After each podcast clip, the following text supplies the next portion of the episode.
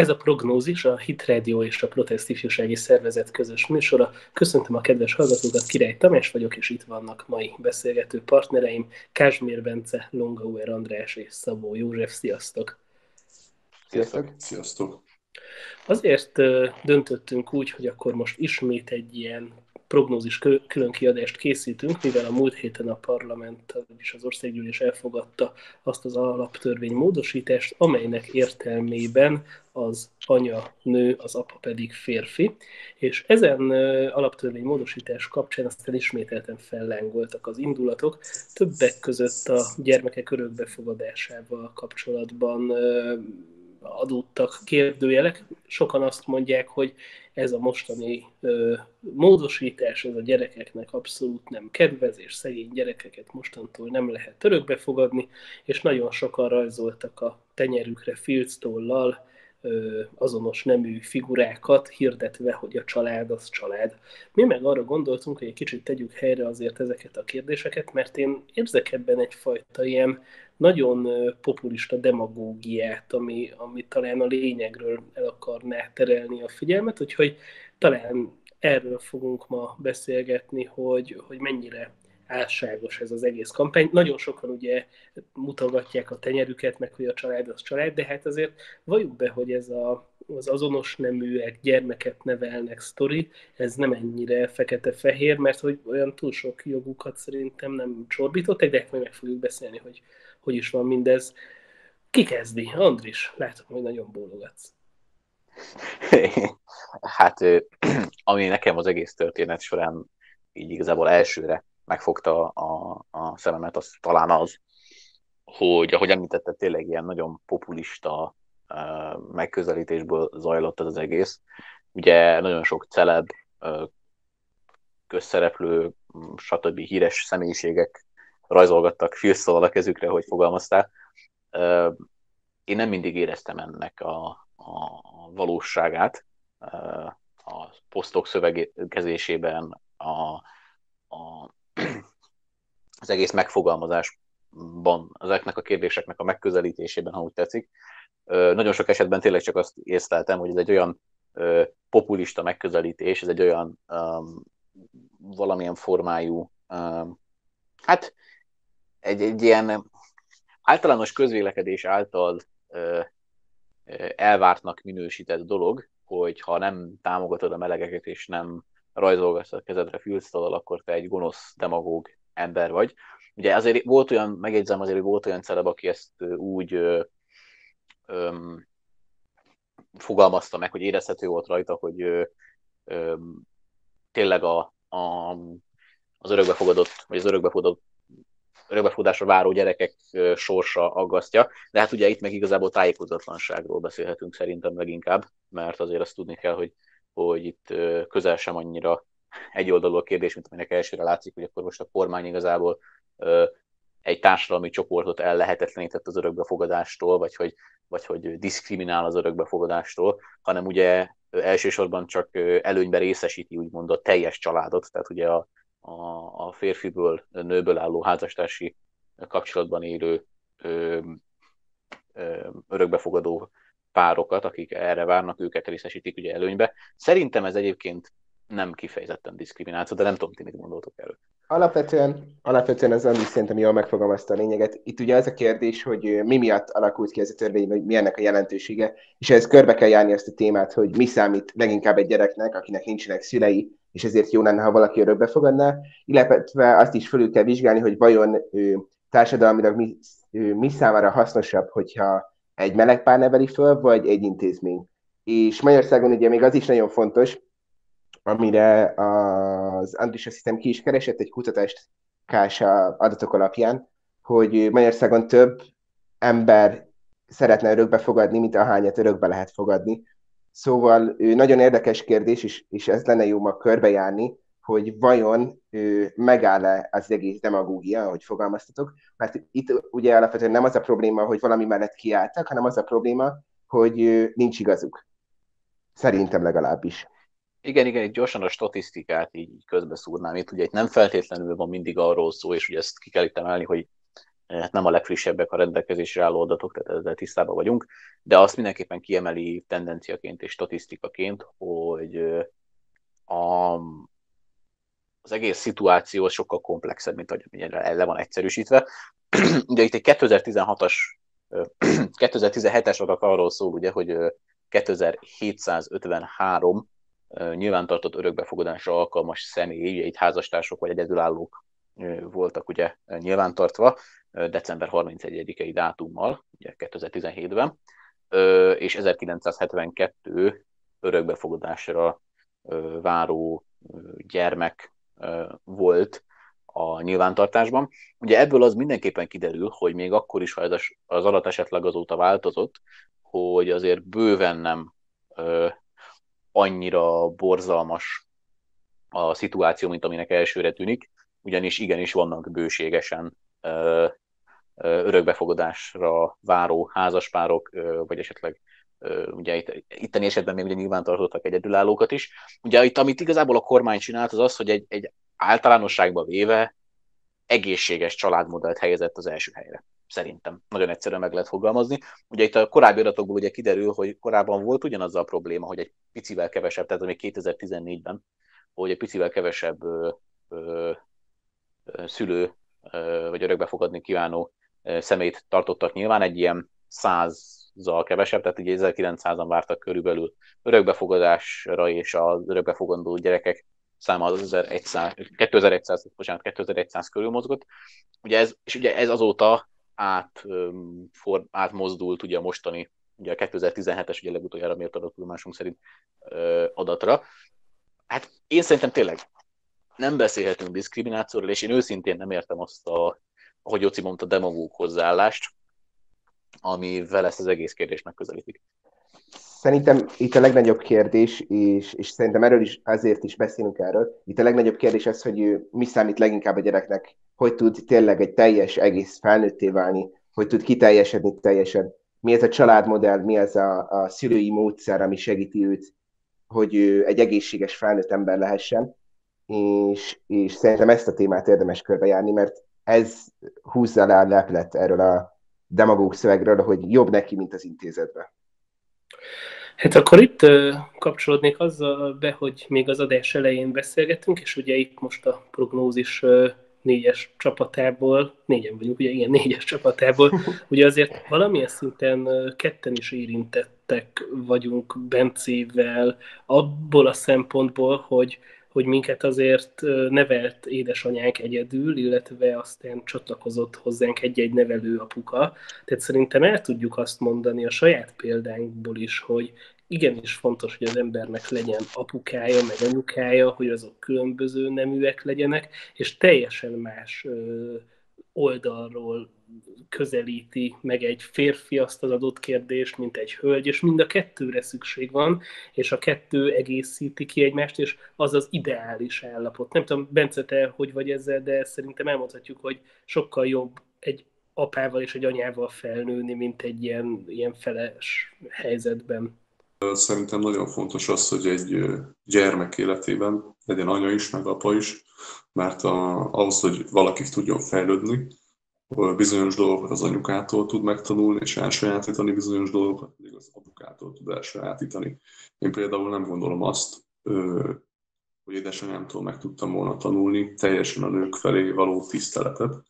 Erre nevelőapám tanított meg, hogy a hölgyeket, hogy a hölgyeknek milyen, hogyan kell megadni a tiszteletet.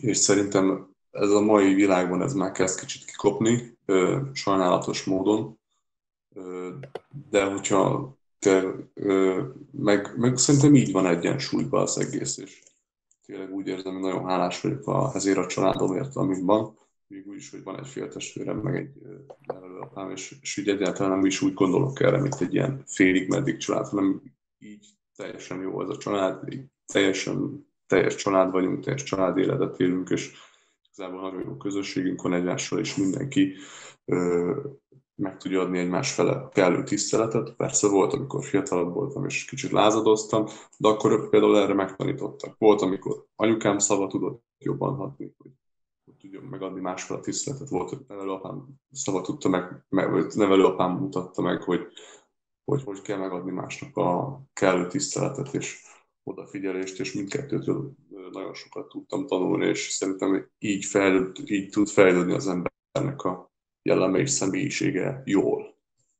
És nyilván most majd biztos, hogy azt fogják mondani, hogy igen, de hát ez egy ideális helyzet, de nagyon sokszor meg nem ideális az adott körülmény, és még mindig jobb egy gyermeknek, hogyha két anyja van, mint hogy ha csak egyedül nevelik meg ilyenek, de, de megmondom őszintén, hogy én ezzel kapcsolatban is azért szkeptikus vagyok, mert például ugye engem hat éves koromig nevelt egyedül, de tényleg totál egyedül az édesanyám, tehát hogy nekem az apukám ő egy másik országba távozott el, így aztán soha nem találkoztam vele, és édesanyámnak voltak barátnői például, elmondhatom, hogy hat éves koromig gyakorlatilag nem is nagyon találkoztam, mondjuk így néhány kivételt eltekintve hosszabb ideig azzal, hogy milyen a férfi nevelés.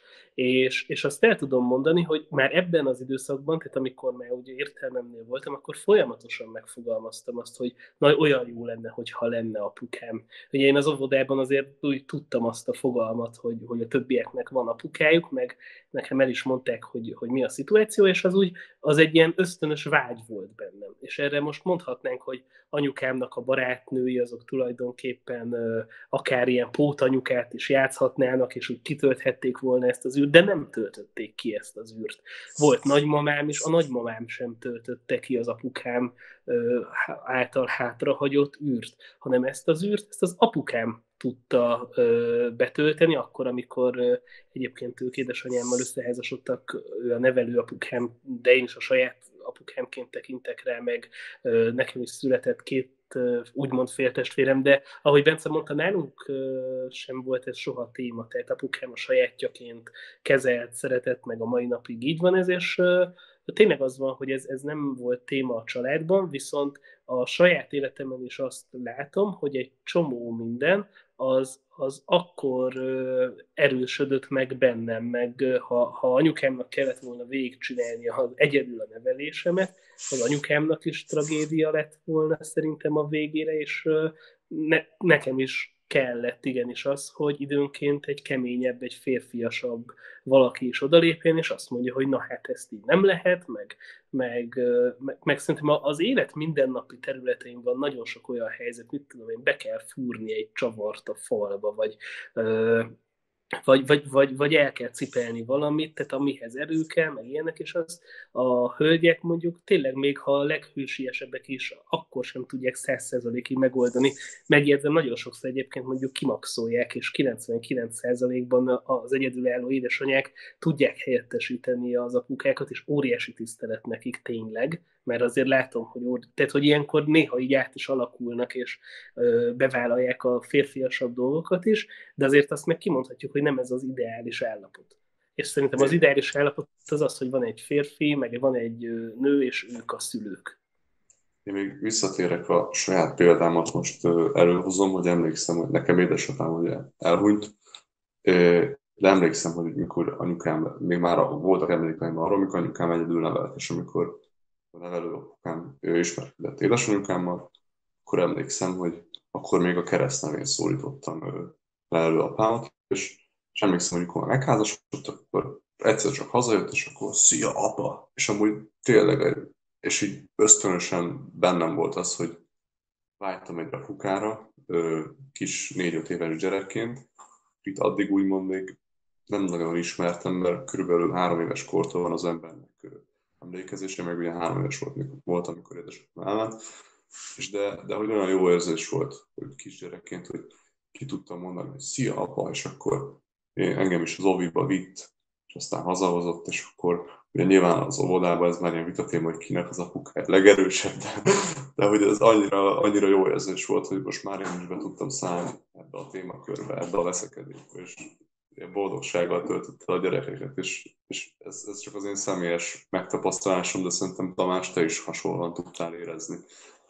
Igen, nagyon érdekes, meg szerintem jó is, hogy erről beszélünk, mert talán így lehet a legjobban ezt megérteni, de hogy nálunk ugyanez volt, hogy amikor anyukám és a apukám ismerkedtek egymással, akkor egyrészt engem abba teljesen bevontak. Tehát, hogy így kikérték a véleményemet, én nagyon támogatóan léptem fel, tehát több boldog voltam, hogy végre lesz apukám, és gyakorlatilag szerintem már az esküvőjük előtt is elkezdtem apának szólítani, tehát hogy, hogy nálam is ez így viszonylag gyors volt, és olyan büszkén, emlékszem, hogy a, ez így konkrétan megmaradt, hogy így az oviban ilyen büszkén újságoltam, hogy most már nekem is van apukám, és akkor volt a estársam, aki mondta, hogy nem is, neked nincs, és akkor mondtam, hogy de van, és olyan tényleg az, az embernek az identitásához, meg így a, a, ahhoz, hogy ő teljes értékű embernek érezte magát, ez valahogy hozzátett. És, és mondom, én, én ezen gondolkodtam, hogy, hogy most nyilván nagyon abszurd abba belegondolni, hogy, hogy mondjuk anyukám egy nővel házasodott volna össze, mert nyilván ez nem volt opció, de hogy, hogy, hogy ha két hölgy nevelt volna, akkor az, az ösztöneimből fakadóan nem ugyanaz lett volna, mint így, hogy van egy apukám, meg egy anyukám. És tudom, hogy most nagyon szürreális dolgot mondok, de hát tehát mégiscsak az van, hogy szerintem van a természetnek rendje. Tehát, hogy azt azért kimondhatjuk, hogy ugye egy férfi nem tud szülni tehát, hogy ez, ez ilyen alapvető dolog még mindig, és hogy egy, az, a, az a természetes rendje a dolgoknak, hogy van egy férfi, aki az apa, meg van egy nő, aki az anya. És persze ezen belül is van egy csomó torzulás, családon belüli erőszak, csonka családok, ezek, ezek mind vannak, ezek sem ideális állapotok. De azok a gyerekek, akik örökbefogadásra vártak, brutál nagy traumán mentek át, nyilván mondjuk intézetekben vannak, meg gyermekotthonokban vannak, és utána családot kell nekik találni. Én azt gondolom, hogy az egyáltalán nem baj, hogy a jogalkotó azt erőlteti, hogy a természet rendje szerint ideális családba tudjon bekerülni az a gyermek. Ö, teljesen egyetértek veletek, ö, viszont az, hogy, hogy vajon hiányozna egy gyereknek az apuka, hogyha két ő, hölgy neveli föl, és, és nem tud arról, hogy ő, nem ez a normális, ezt nem tudom. Én ebben nem mernék ilyen bátor kijelentést tenni. Figyelj, mert én ő... azt kérdezem akkor tőled, hogy akkor én miért vártam, miért vártam egy apukára, mikor nem azért, volt? Mert, azért, mert anyukádnak természetes volt az, hogy hogy, hogy mondjam, hogy legyen, figyelj, hogy volt férje, és hogy én, én, én az első három évben, és az nem, első nem három nagyon... évben tanulsz meg a legtöbb mindent. És pont, pont ezért, szerintem pont ezért veszélyes az első három évben egy ö, ö, meleg párnak örökbe fogadni egy gyereket, mert ö, most, most ez kirekesztően fog hangzani egy kicsit, de hogyha ha az első három évben egy olyan családmodellt lát, ami ilyen szempontból a társadalom számára nem hasznos, hiszen nem tudja reprodukálni magát, akkor ő, ő számára ez lesz a szokásos, ez lesz, ez a, lesz az elfogadott, és, és ő maga lehet, hogy, hogy nem fogja úgy érezni, hogy rossz, vagy úgy érezni, hogy ő nem ez a teljes, hiszen őt ebben nevelték. Számára ez lesz a, a békés otthon. És, és én is azért értek egyet, és, és nagyon okosnak tartom azt, hogy, hogy a kormány azt mondta, hogy azt erőltessük, hogy a házaspárok tudjanak örökbe fogadni, és nem azt, hogy a, a melegek és az egyedülállók nem, mert ez, elő, az, ez számomra egy ilyen pozitív útmutatás, hogy nem az a cél, hogy valakit kirekesszünk, hanem hogy a gyerekek számára a lehető legjobb legyen, és ilyen szempontból majd a társadalom számára is a lehető legjobb legyen. Én egy kicsit egyébként, hogy mondjam, szóval, hogy szerintem, még egyszer mondom, a természetnek van rendje és vannak ösztönök is, amik működnek, és szerintem ilyen az, hogy az anya nő, az apa férfi. Szóval, hogy szerintem ez egy, ez egy természeti törvény is. Meg ha belegondolunk, akkor egy biológiai törvény is. Tehát, hogy a, a, ha az apát és az anyát, mint ö, gyermekeknek életadó ö, személyeket nézünk, akkor az a természet rendje, és az egy törvény, az a természet törvénye, hogy az anya megszüli. Az anyának van méhe, az anyából tud kijönni. A, az apuka pedig ugye megtermékenyíti, most nem akarok biológia órát tartani, csak azt szeretném mondani, hogy ez a természetnek egy törvénye. Tehát ez, ez nem egy filozófia, meg egy eszme, hanem egy olyan törvényszerűség, mint a gravitáció. Hogyha feldobjuk, leesik. Az apa férfi, az anya nő. Szerintem ez a kettő nagyjából egy ö, kalapban van. Ma egyszer mondom, az apa nem tud szülni.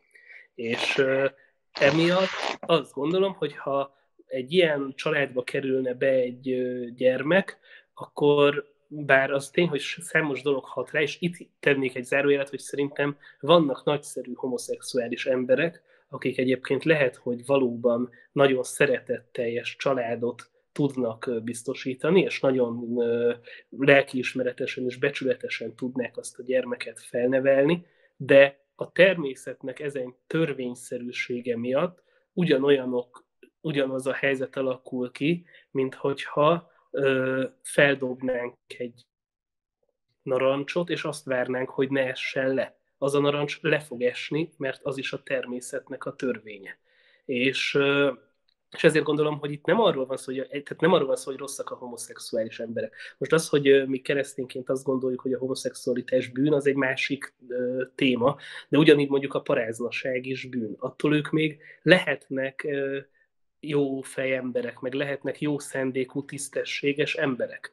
De, de egy gyermeknek szerintem fontos, hogy legyen az életében egy édesanyja és egy édesapja, akiktől a különböző nemi szerepeket el tudja tanulni, és úgy is, hogyha mondjuk egy fiú-fiú, akkor, akkor fontos, hogy legyen egy nő az életében, akitől a női szerepeket is megtanulja, hogy ha majd lesz felesége, akkor őt is tudja méltányolni, amit az előbb a Bence elmondott, szerintem ez egy fontos dolog tiszteletnek a, a, a kapcsán, meg, meg egyébként is, tehát hogy, hogy szerintem így, így kerek az egész. De egyébként értem, amit Joci mondasz, csak, csak mégis azt gondolom, hogy ha egy gyermek felnő egy homoszexuális idézőjelben szülői közösségben, akkor is benne lesz az az igény szerintem, vagy annak a hiánya hosszú távon okozhat benne problémákat, mert, mert a természetnek van törvénye.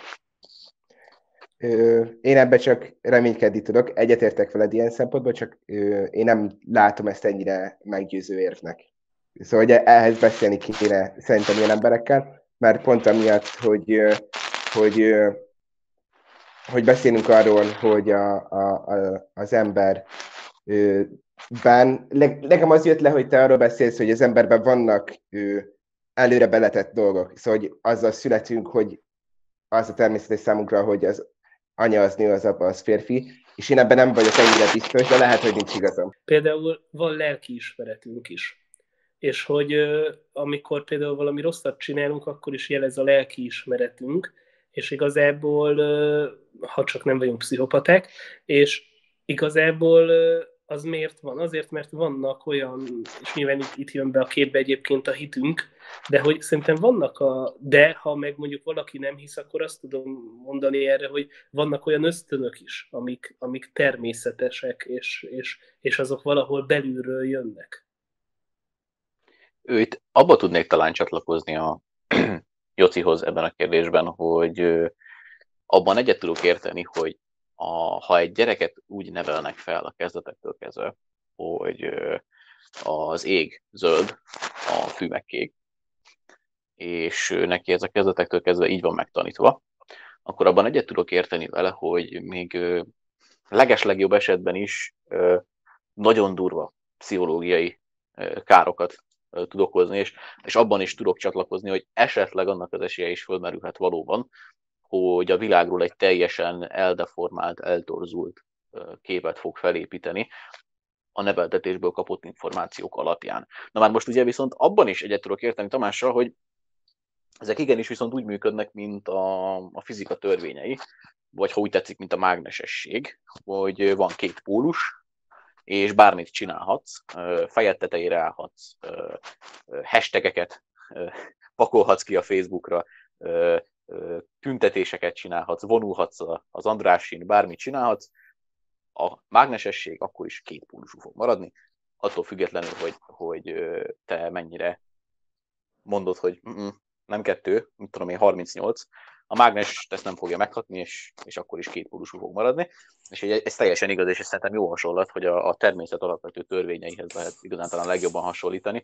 És ugye én nemrég ö, ö, láttam erről egy remek PlayGerU videót, amiben elmagyarázták azt, hogy ez azért is veszélyes, mert hogyha ez az egyensúly elbillen bármelyik irányba, tehát mondjuk az egészséges férfi szerep és az egészséges női szerep eldeformálódnak, és ezek nem lesznek továbbra jelen a, a társadalomban, és nem kapják meg a gyerekek ezeket példaként, hanem ez egy, hogy mondom, elveszett kincsként fog már csak majd fönnmaradni, és, és az emberekben ez nem lesz általánosan köztudott, hogy mondjuk milyen egy, egy ideális férfi szerep, meg egy ideális női szerep, akkor a, a társadalomnak egy iszonyatos eldeformálódása jöhet úgymond a láthatáron. De csak gondoljunk bele abba, ugye most például Amerikában nagyon durván például, talán itthon még annyira nem, de már itt is lehet érezni az előszerét, ugye vannak azok, hogy a, az úgynevezett toxic masculinity, tehát a, a, a, a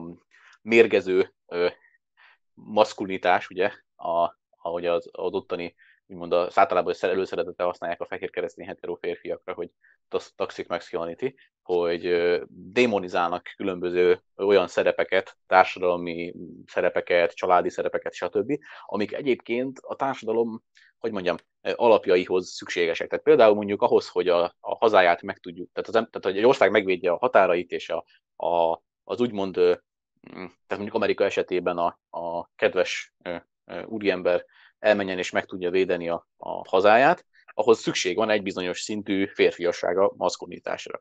De azt is nagyon jól tudjuk, hogy a, a, a hölgyeknek a gondozó készségére, a, az érzékenyebb megközelítésére, a több szemszögből való megközelítésére is ugyanúgy szükség van, és ezek mondom, itt, ezek igazából kiragadott példák a sok közül, ezek tényleg olyan egyszerű alapelvek, mint az egy meg egy, vagy, a, vagy tényleg, mint a, a plusz meg a mínusz. Tehát, hogy alapvetően nem, nem gondolom azt, hogy a magyar kormánynak azért kellene elnézést kérnie, mert a természet alap törvényeinek a, a, a megfigyelése alapján, most nagyon tudományosan fogalmazva, ők, ők azt látják, hogy, hogy egy biztos családmodellben, egy biztos környezetben, egy olyan környezetben, ahol a, a gyerek láthat férfi ö, ideált és női ideált is, ők azt szeretnék, ha az örökbefogadandó gyermekek azok ilyen közegbe kerülnének.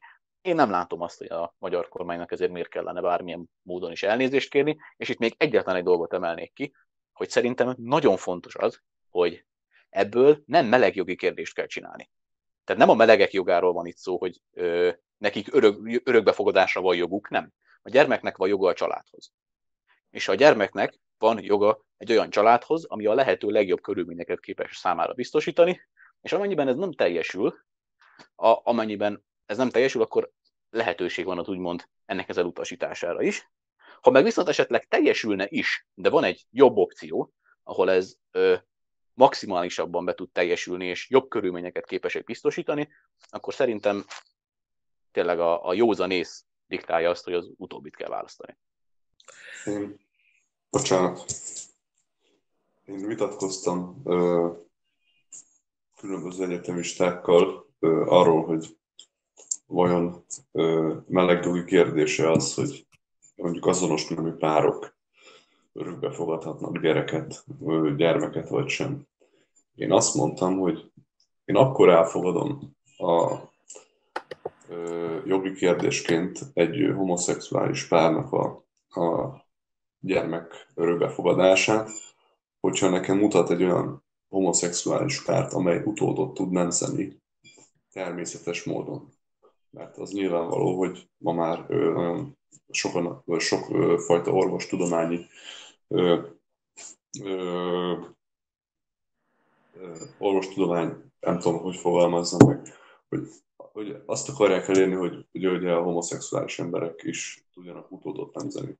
De ahogy a, a férfiben X és Y kromoszóma van, és a, a hölgyekben X és X kromoszóma van, hogy mondtad a mágnesességet, a plusz a mínuszhoz, pozitív a negatívhoz fog mozdulni, és a pozitív a pozitív taszítani, a negatív a negatív taszítani fogja.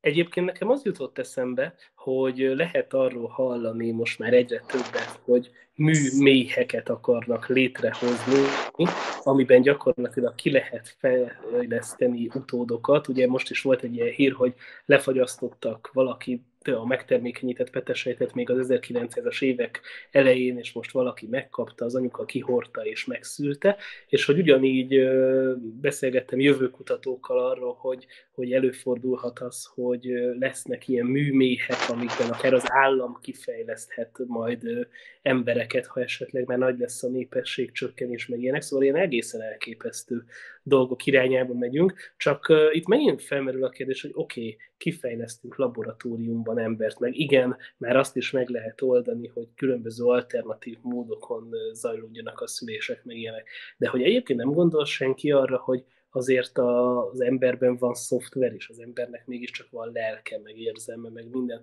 ami mégiscsak a szülőknek a nevelésén múlik nagyon nagy rész. És ahhoz tényleg az kell, hogy legyenek azon ellenkező nemű szülők, akik a különböző dolgokat megtanítják. Még egy gondolat, hogy arról van számotok, hogy hány örökbefogadásra váró gyermek van mondjuk egy évben?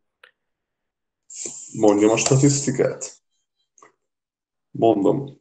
2014-ben nyilvántartott örökbefogadható gyermekek száma december 31-ig, ez 2137 volt. 2137. Akkor mindjárt elmondhatod majd, hogy mennyivel több vagy kevesebb az örökbe fogadó szülő, csak annyi, hogy most 2000 pár száz gyerek miatt megy a tenyérre rajzolt filctollas akció és a felháborodás, és mindenki ezekért a gyermekekért aggódik, meg a család, az család, meg izé.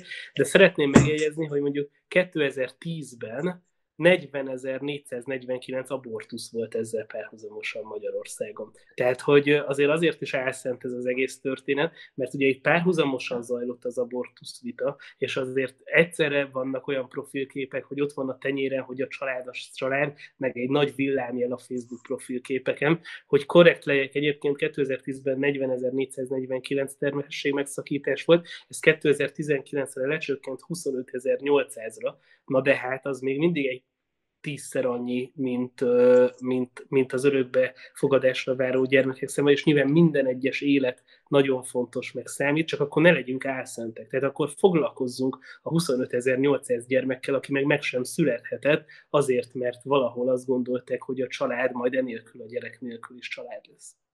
Alapvetően szerintem rátapítottál a lényegre, mert itt arról van szó, hogy, hogy nem és egy kicsit erről is beszéltünk, hogy nem az számít, hogy mi, szá- hogy mi a jó gyereknek, hanem hogy ezek a meleg párok örökbe fogadhassanak. És egyszer volt egy nagyon fura élményem, még amikor diák munkába dolgoztam egy ilyen kertészetnél, és, és valami köztéren voltunk, és elkezdtem gondolkodni, és egy kicsit elbambultam, és akkor félrefordítom a fejemet. És oda jött egy Jehova tanúi nem tudom, pásztor, vagy pontosan nem tudom, mi van ott, hogy, hogy hát ugye a, a félrehordott fej, ő, ő, félrehordott gondolkodást eredményez, és így gondolkodtam, hogy mit akar tőlem, vagy mi, mi, mi a baja, és, és egy nagyon, és, és lehet, hogy ő ebből ezt gondoltad, de bennem ezt a gondolatot indított el, hogy alapvetően az, hogy hogy hogyan nézzünk a világra, vagy hogyan gondolkodunk, az nagyon sok mindent vetít előre. És ebben a meleg kérdésben például az, hogy, hogy most kik is hogyan rajzolják a kezükre a, azt, hogy a család az család is, hogy a melegek is fogadhassanak örökbe. Itt nem az számít igazából, hogy a gyerekekkel mi lesz, hanem hogy ki uralja a, az emberek fölötti, hogy mondjam, gondolkodásmódot. Ki tudja kimondani azt, hogy, hogy a, a, a család az mi, mi a definíciója a családnak. És, és itt egy kicsit az egész átmegy megy a, a gyermekekről egy ilyen kultúrháborúba, hogy most vajon kinek van igaza, vagy, vagy miért. És pont a lényeg veszik el, hogy a gyerekek viszont nem lesznek örökbefogadva így, ha csak háborúzunk egymással. És, és, és tényleg az, hogy Magyarországon tényleg nagyon durván magas, szerintem legalábbis, az egy is magas lenne, a mostani meg baromi magas az abortuszok száma, és mégis azon vitatkozunk, hogy nincs örökbefogadás. Hogy ez, ez tényleg nagyon, de nagyon kétszínű dolog. Itt egyébként az, ami még ehhez csatlakozva kiemelném, hogy azon felül ugye egyébként, hogy az abortusz is ugye rengeteg, és, és hogy említetted, ez, ez is jól rámutat egy ilyen kétszínűségre. Ugye itt a A, ugye Bence mondott egy 2014-es statisztikát, én itt ugornék 2017-re, hogy 2017-ben ugye 2753, ugye ezt hiszem az elején említettük, örökbefogadásra váró pár, vagy hát úgymond jelölt volt, és a nyilvántartott örökbefogadható gyermekek száma 1972 volt. Na most, ami szerintem még érdekesebb adat, az pedig az, hogy az év folyamán engedélyezett örökbefogadások száma az 1025. Tehát, hogy annak ellenére, hogy, hogy megvan a megfelelő örökbefogadó, vagy örökbefogadni vágyó jelölt mennyiség, és megvan hozzá egy adott mennyiségű, nagyon sok ugye örökbefogadásra váló gyerek, ennek ellenére a, a rendszer közel sem működik olyan olajozottan, hogy ezeket mind össze tudnák kötni, vagy ugye itt a, ahol itt olvastam a statisztikákat, ugye több elemzés is szól arról, hogy itt nagyon sok minden más faktor is közrejátszik, tehát mondjuk van, aki újszülöttet szeretne, és kicsivel idősebb kisgyereket már nem szívesebben, vagy mondjuk valaki nem, ez, ez is fontos, erről is kell beszélni, hogy valaki nem feltétlenül roma kisgyereket szeretne, hanem, hanem másmilyen kisgyereket, így nagyon sok faktor közrejátszik, és itt szerintem az is egyfajta kétszínűségre utal való, alapvetően, hogy, hogy ha ezeket a problémákat nem tudtuk megoldani, akkor most mit akarunk mi most még azon pluszba leállni, vitatkozni, hogy akkor a, a, a már meglévő mennyiségen felül, hogy úgy fogalmazzak, milyen jelöltek vannak még, akik még szeretnének jelentkezni a rögbefogadásra, hiszen, mint említettem, a már meglévő X mennyiségű örökbefogadásra váró jelölt mennyiségből nagyon a fele nem tud. Hát sőt, akár majdnem a harmada, ugye, mert ugye az ezer, ami ugye örökbefogadásra kerül, és 2753 az, aki vár, a, mármint a, a szülők tekintetében.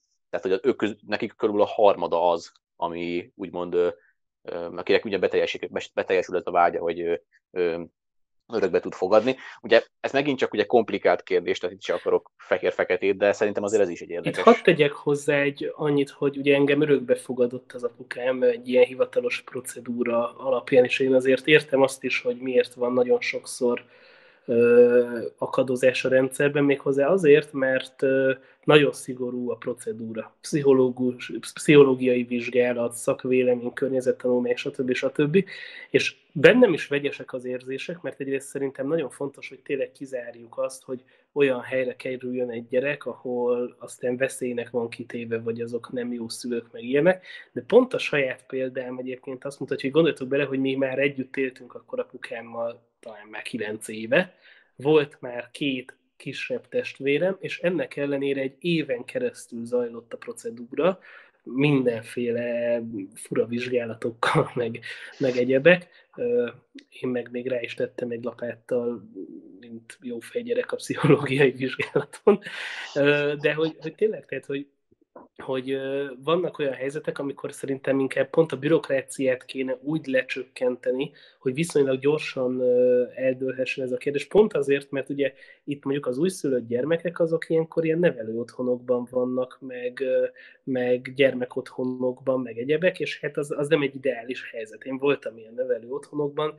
Szerintem, ha valamivel egyébként foglalkozni kell, és ezt a kormánynak is mondhatjuk, és szerintem fontos, hogy beszéljünk erről, hogy itt azért korán sincs semmi rendben, tehát hogy a gyermekvédelmi ellátással nagyon-nagyon kell foglalkozni a szerintem kormányzatoktól függetlenül minden kormánynak, és itt, itt, itt soha nem lehetünk elégedettek.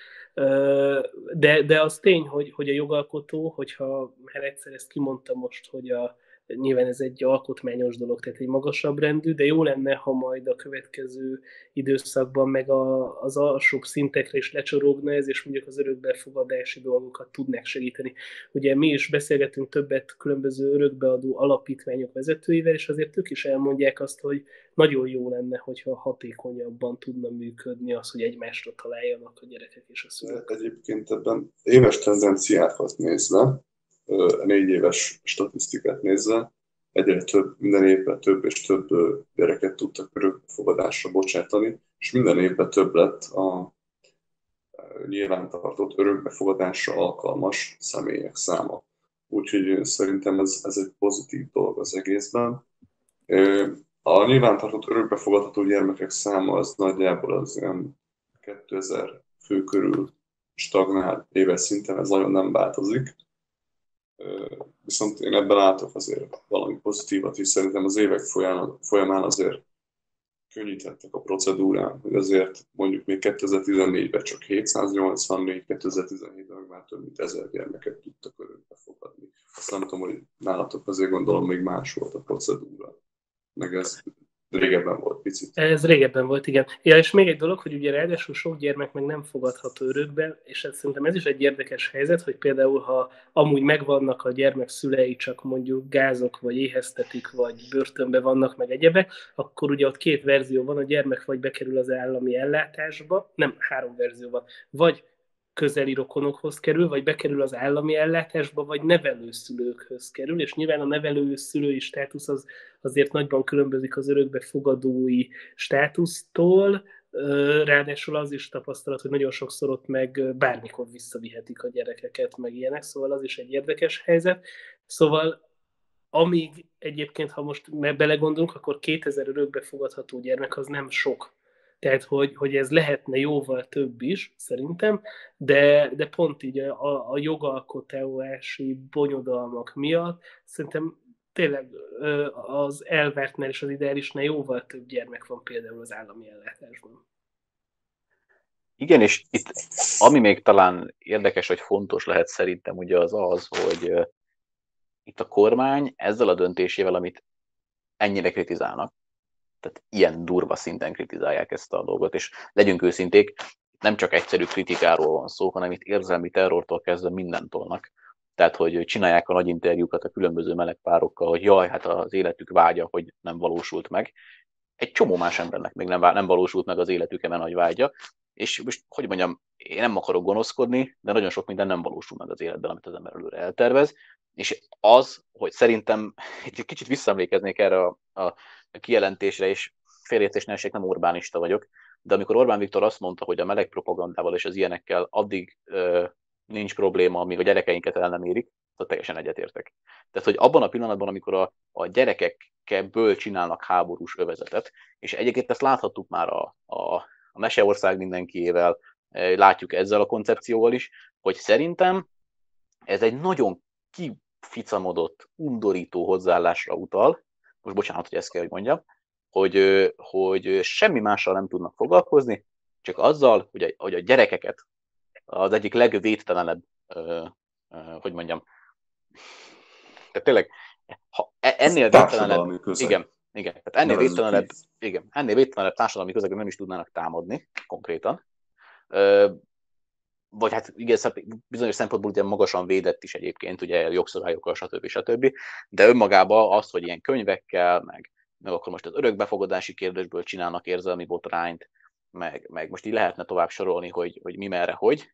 Ugye az egyébként az is egy érdekes koncepció, ugye, hogy az, az alkotmánymódosítás az arra is kitételeket helyezett, hogy megilleti az a jog a gyermeket, hogy nem lehet változtatni a nemét, nem lehet hormon kezelés alá, meg nem módosító kezelések alá vetni. Most egyébként ez elsőre nagyon elszántnak, elszántnak tűnhet az, az egész, de Britanniában már volt olyan per, ahol egy, egy korábban hormonkezelt fú, most tudom, hogy ez nagyon cikin fog hangzani, de nem emlékszem, hogy már pontosan fiú volt, vagy lány. De, de, Szerintem senki sem tudja. Hát ott a brit de... legfelsőbb bíróságig kellett Igen. elmenni, és a brit legfelsőbb bíróság mondta ki azt, hogy 18 év alatt nincs joguk a nem változtató műtéthez, és én egyébként azért gondolom, hogy ez jó, egyrészt hadd idézzem az alaptörvényt, ami most akkor így szól, hogy minden gyermeknek joga van a megfelelő testi, szellemi és erkölcsi fejlődéshez, fejlődéshez szükséges védelemhez és gondoskodáshoz. Magyarország védi a gyermekek születési nemének megfelelő önazonossághoz való jogát, és biztosítja a hazánk alkotmányos önazonosságán és keresztény kultúráján alapuló értékrend szerinti nevelést. És én még egy dolog miatt tartom fontosnak ezt a mondatot. Az Instagramon terjed egy videó, nem tudom, láttátok-e, ahol az édesanyja így elkezdi mondani a a kisbaba a kezében van, és akkor nem magyar, és akkor elkezdi mondani, ugye, hogy az én gyermekem, ő homoszexuális, ő homoszexuális, és, és ugye tényleg azért ez felmerül a kérdés, hogy mi van akkor, ha van egy olyan elvetemült szülő, és azért mi készítettünk ilyen emberekkel interjút, akik mondjuk a fiú fiúkat, aki elmondja, hogy azért operáltatta át magát majd vissza, mert a nagymamája női ruhákban járatta a fiú létére, és az egész egy tök nagy diszonanciát okozott benne.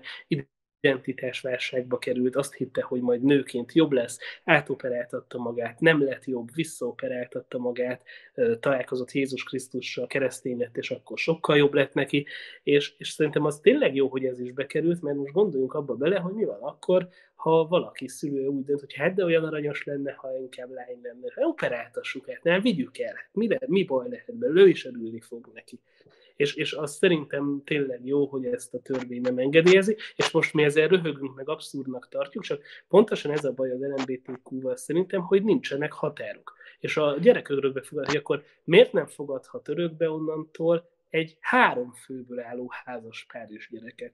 Vagy egy, ö, mit tudom én, is és tudom, hogy szürreális dolgot mondok, de ugye minden belefér ebbe, és a, a, lehet, hogy az elején poénnak indul, de olyanokat is látunk a nemzetközi példából, hogy valaki egy kutyának átoperáltatott emberrel házasodik össze, és tudom, hogy szélsőséges példa, de hogyha a jogalkotó engedi, akkor mégiscsak mi van, ha egy gyerek meg a véletlenül a szélsőséges példának a családjába megy be gyereknek?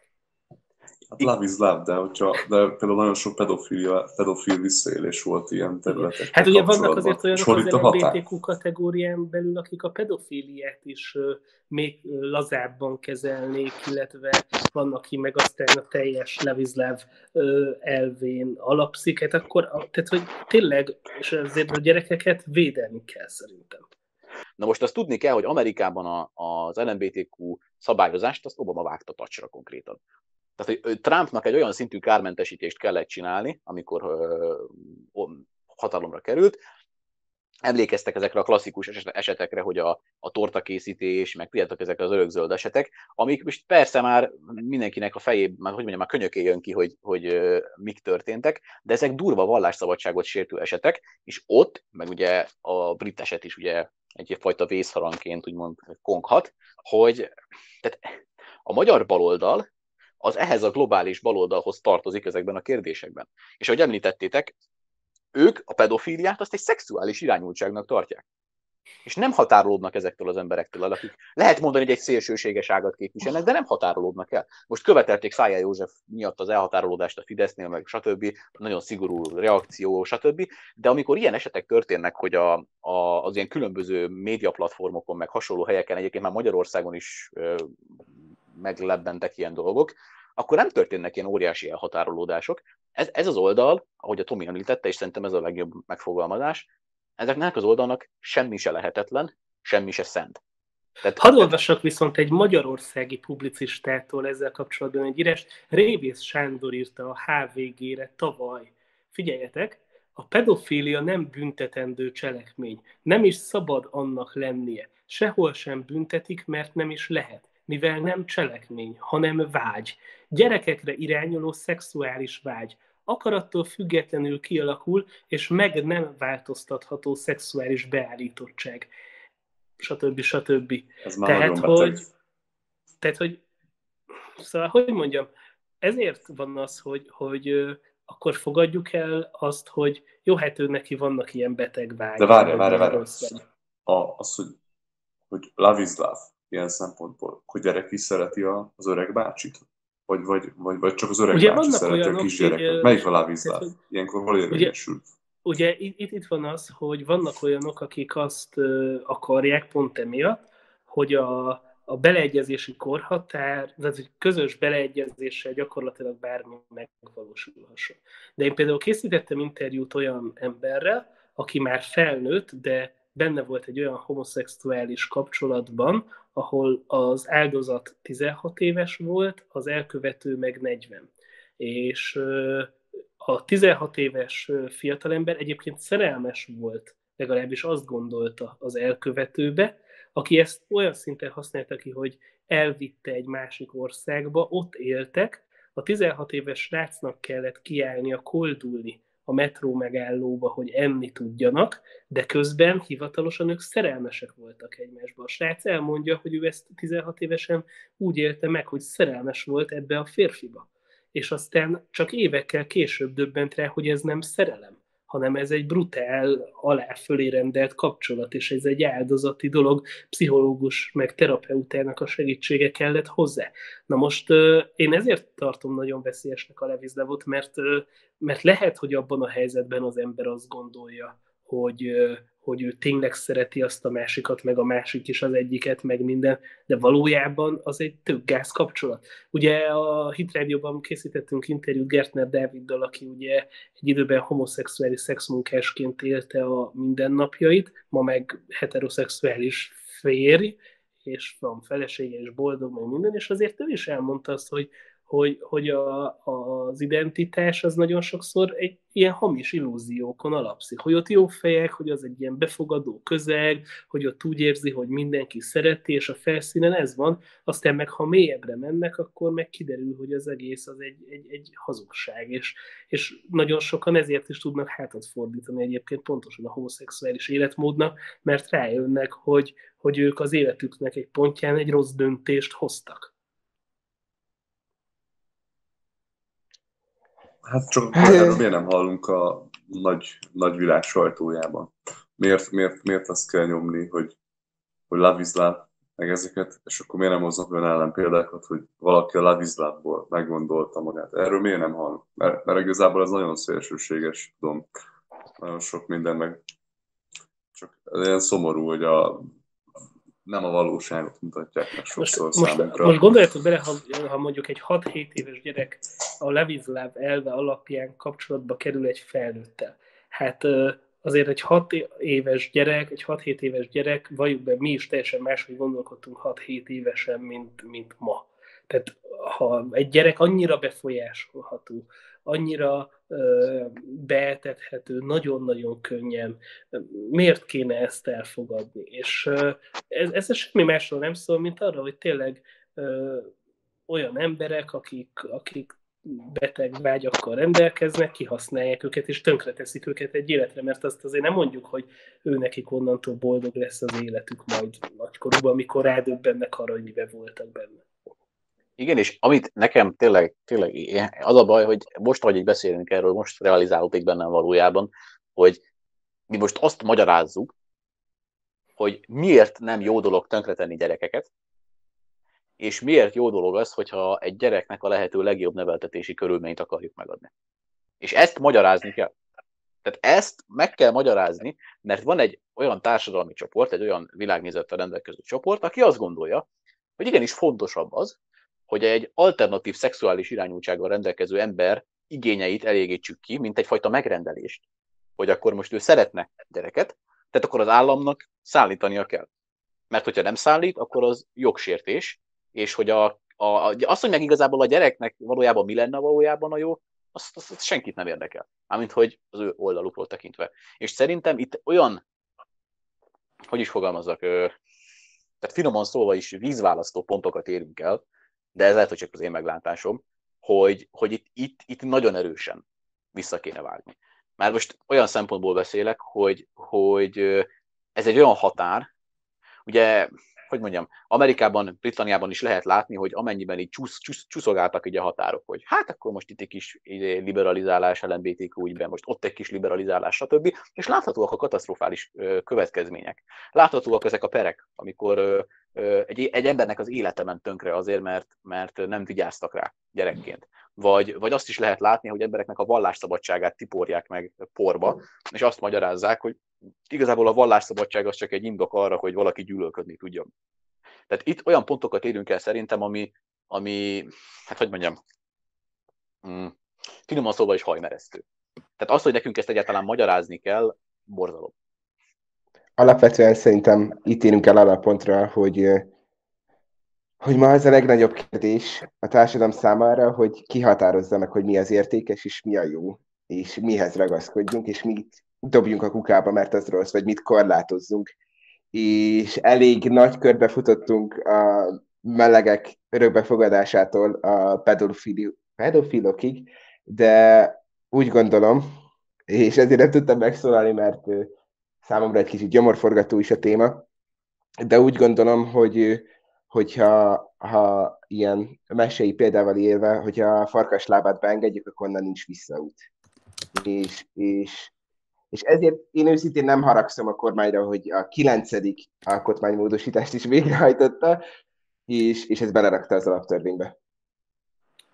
Igen, és sokan azon is vitatkoznak, hogy jó-e ennyiszer módosítani az alkotmányt, de ez meg egy kicsit összefügg azzal a kérdéssel, hogy akkor mi például keresztények mennyire változtattuk a politikai hovatartozásunkat, és azt gondolom, hogy a kettő tényleg összefügg abban, hogy változik a világ és egy állandó változó térben kell nekünk politikailag mindig az adott irányvonalakhoz igazodni, mert nem mi változunk, meg nem a mi elveink változnak, tehát hogy szerintem ezt a beszélgetést mi vállalni fogjuk 20 meg 30 év múlva is, akkor, amikor lehet, hogy már ne legyen ilyen tényleg, de hogy mondjuk lehet, hogy a jobb oldal is sokkal másként fogja gondolni ezeket az erkölcsi dolgokat.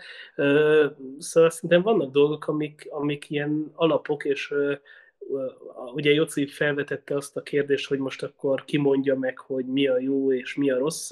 Nagyon sokat beszélgetünk mi is itt a prognózisban arról, hogy akkor most joga van-e a Fidesznek azt mondani, hogy keresztény állam, meg keresztény értékek védelme, meg egyebek, de azt gondolom, hogy mondjuk a családnak a szentségét, hogyha egy keresztény értéknek tekintjük, és azt, hogy az anya nő, az apa férfi, azt egy keresztény értéknek tekintjük, akkor, és az megjelenik a jogalkotásban is, akkor ennek lehet örülni, kell is örülni, és szerintem azon túl, hogy ez most belekerült, szerintem azért is fontos ez, mert nyilván ne legyen így, de ha egyszer esetleg kikerülne, akkor annak is majd egy komoly üzenete lesz, hogy ez már nem fontos. Én annyit még hozzá szeretnék fűzni, hogy például eszmerendszerek, értékrendszerek hogy változtak meg az elmúlt mondjuk 170 év során. Például 170 éve a liberalizmus az nem arról szólt, hogy a melegek örökbe fogadjanak, vagy gyerekeket, vagy drogoknak a legalizációjáról szólt, hanem arról szólt, hogy erős nemzetállamok jöhessenek létre. És ma meg ugye pont az ellenkezője van, most meg az arról szól, hogy létrejön a globalizmus, lábvízláb, mindenki fogadjon el mindenkit, és ez kicsit ilyen ön, önmegcsalattatás, és az egésznek, az egész alapjának a szembeköpése. És valóban, akiket, akikre régen nagy liberálisként tekintettünk, azokat ma már meg szembeköpjük, mert igazából, hát ez már csak az én személyes véleményem, de hogy marxizmusnak a alsó polipkarja fölnyúlt és megemésztette az egészet. Ez volt tehát a prognózis a kedves hallgatóinknak és nézőinknek köszönjük szépen a figyelmet az elmúlt órában. Kázsmér Bencével, Szabó Józseffel és Longauer Andrással beszélgettünk. Sziasztok!